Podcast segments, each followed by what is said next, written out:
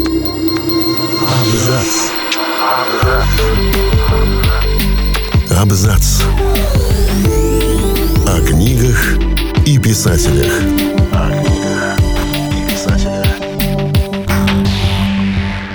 Всем привет, я Олег Булдаков. И сегодня я расскажу вам о книгах, в которых наказывают всеобщим счастьем.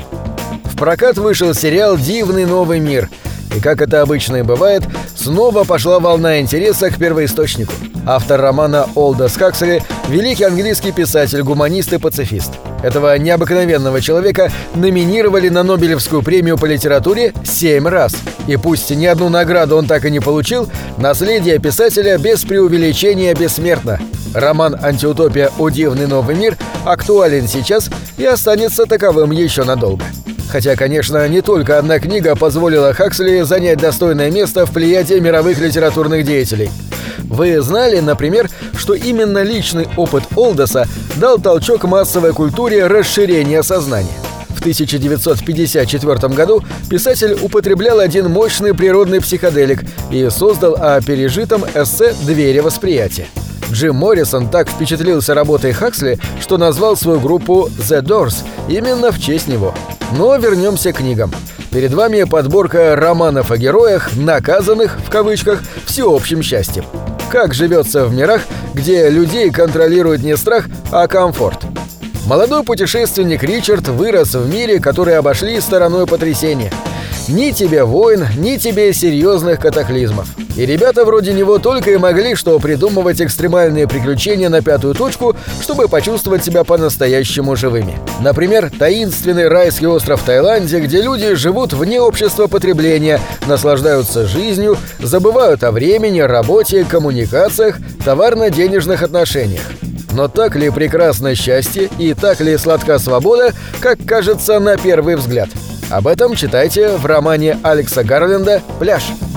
В подростковой литературе антиутопии пользуются огромной популярностью. И каких тут только нет. Вот, например, история идеального общества, где система четко контролирует каждый шаг каждого человека. И вовсе не путем запугивания. Граждане искренне верят, что системе лучше знать, как простому смертному реализовать себя и с кем составить максимально гармоничную пару. На банкете обручения главная героиня узнает, кто станет ее возлюбленным, но потом одна единственная ошибка рушит все, в том числе веру в непогрешимость привычного уклада жизни. Заинтригованы? Ищите ответы в романе Элли Конди «Обрученные». Роман «Будущее» Дмитрия Глуховского – это не антиутопия в чистом виде, но довольно близко к тому. Главная идея – человечество наконец-то обрело бессмертие. Вечная жизнь, вечная молодость, никаких болезней. Счастливы те, кто никогда не тяготел к традиционным семейным ценностям. Теперь детей рожать настолько не рекомендуется, ведь за это придется поплатиться бессмертием. Миру грозит перенаселение, так что ресурсы следует очень строго контролировать.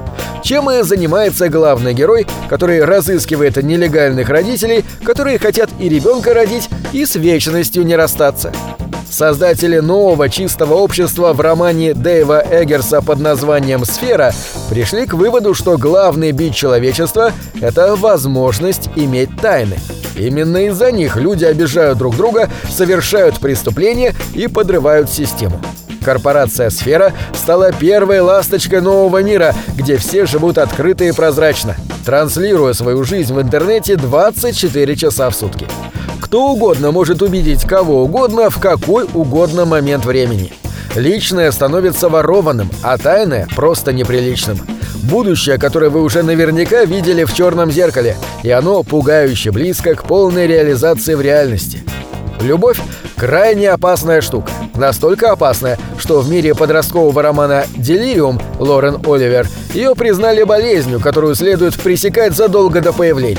По наступлению совершеннолетия все получают прививку от любви, которая гарантирует, что дальше легкой привязанности к другому человеку дело не пойдет.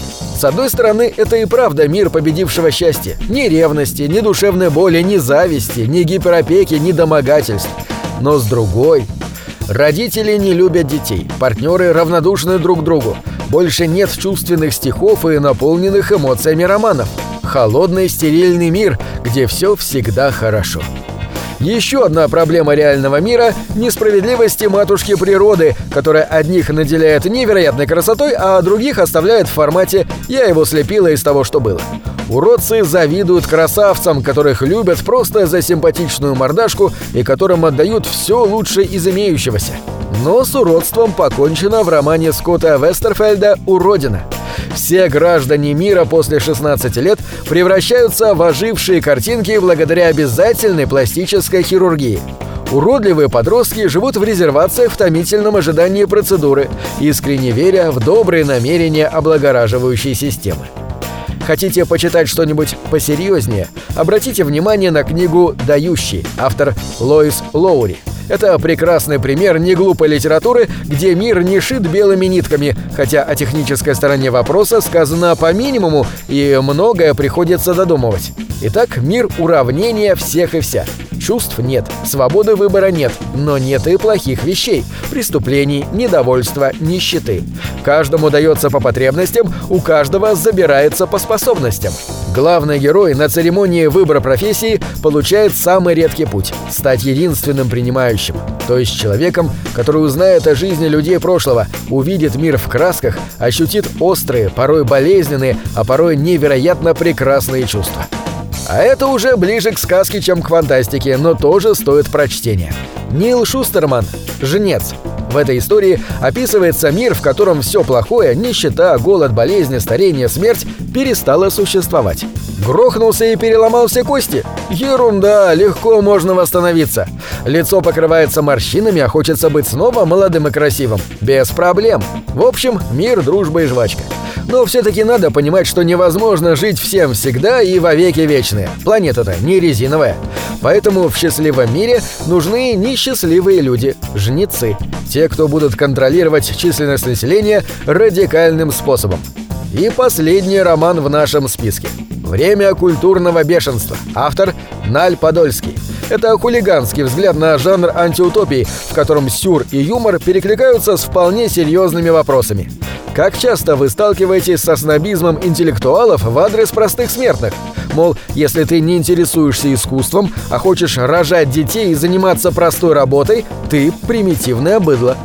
Вот Россия будущего, где подобные идеи вышли на национальный уровень. Даже сварщиком нельзя стать, не сдав экзамен на культурный уровень, который взлетел до небес. И только старые полуржавые танки, вдохновленные творчеством Малевича, считают иначе. Двинулись стройной дружной колонны на Петербург, чтобы организовать восстание машин. На этом все. Читайте хорошие книги.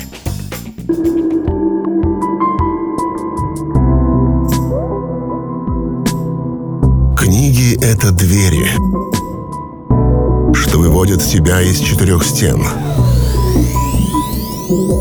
С ними ты проживаешь другие жизни, а свою умножаешь в тысячу раз. Тысячу раз.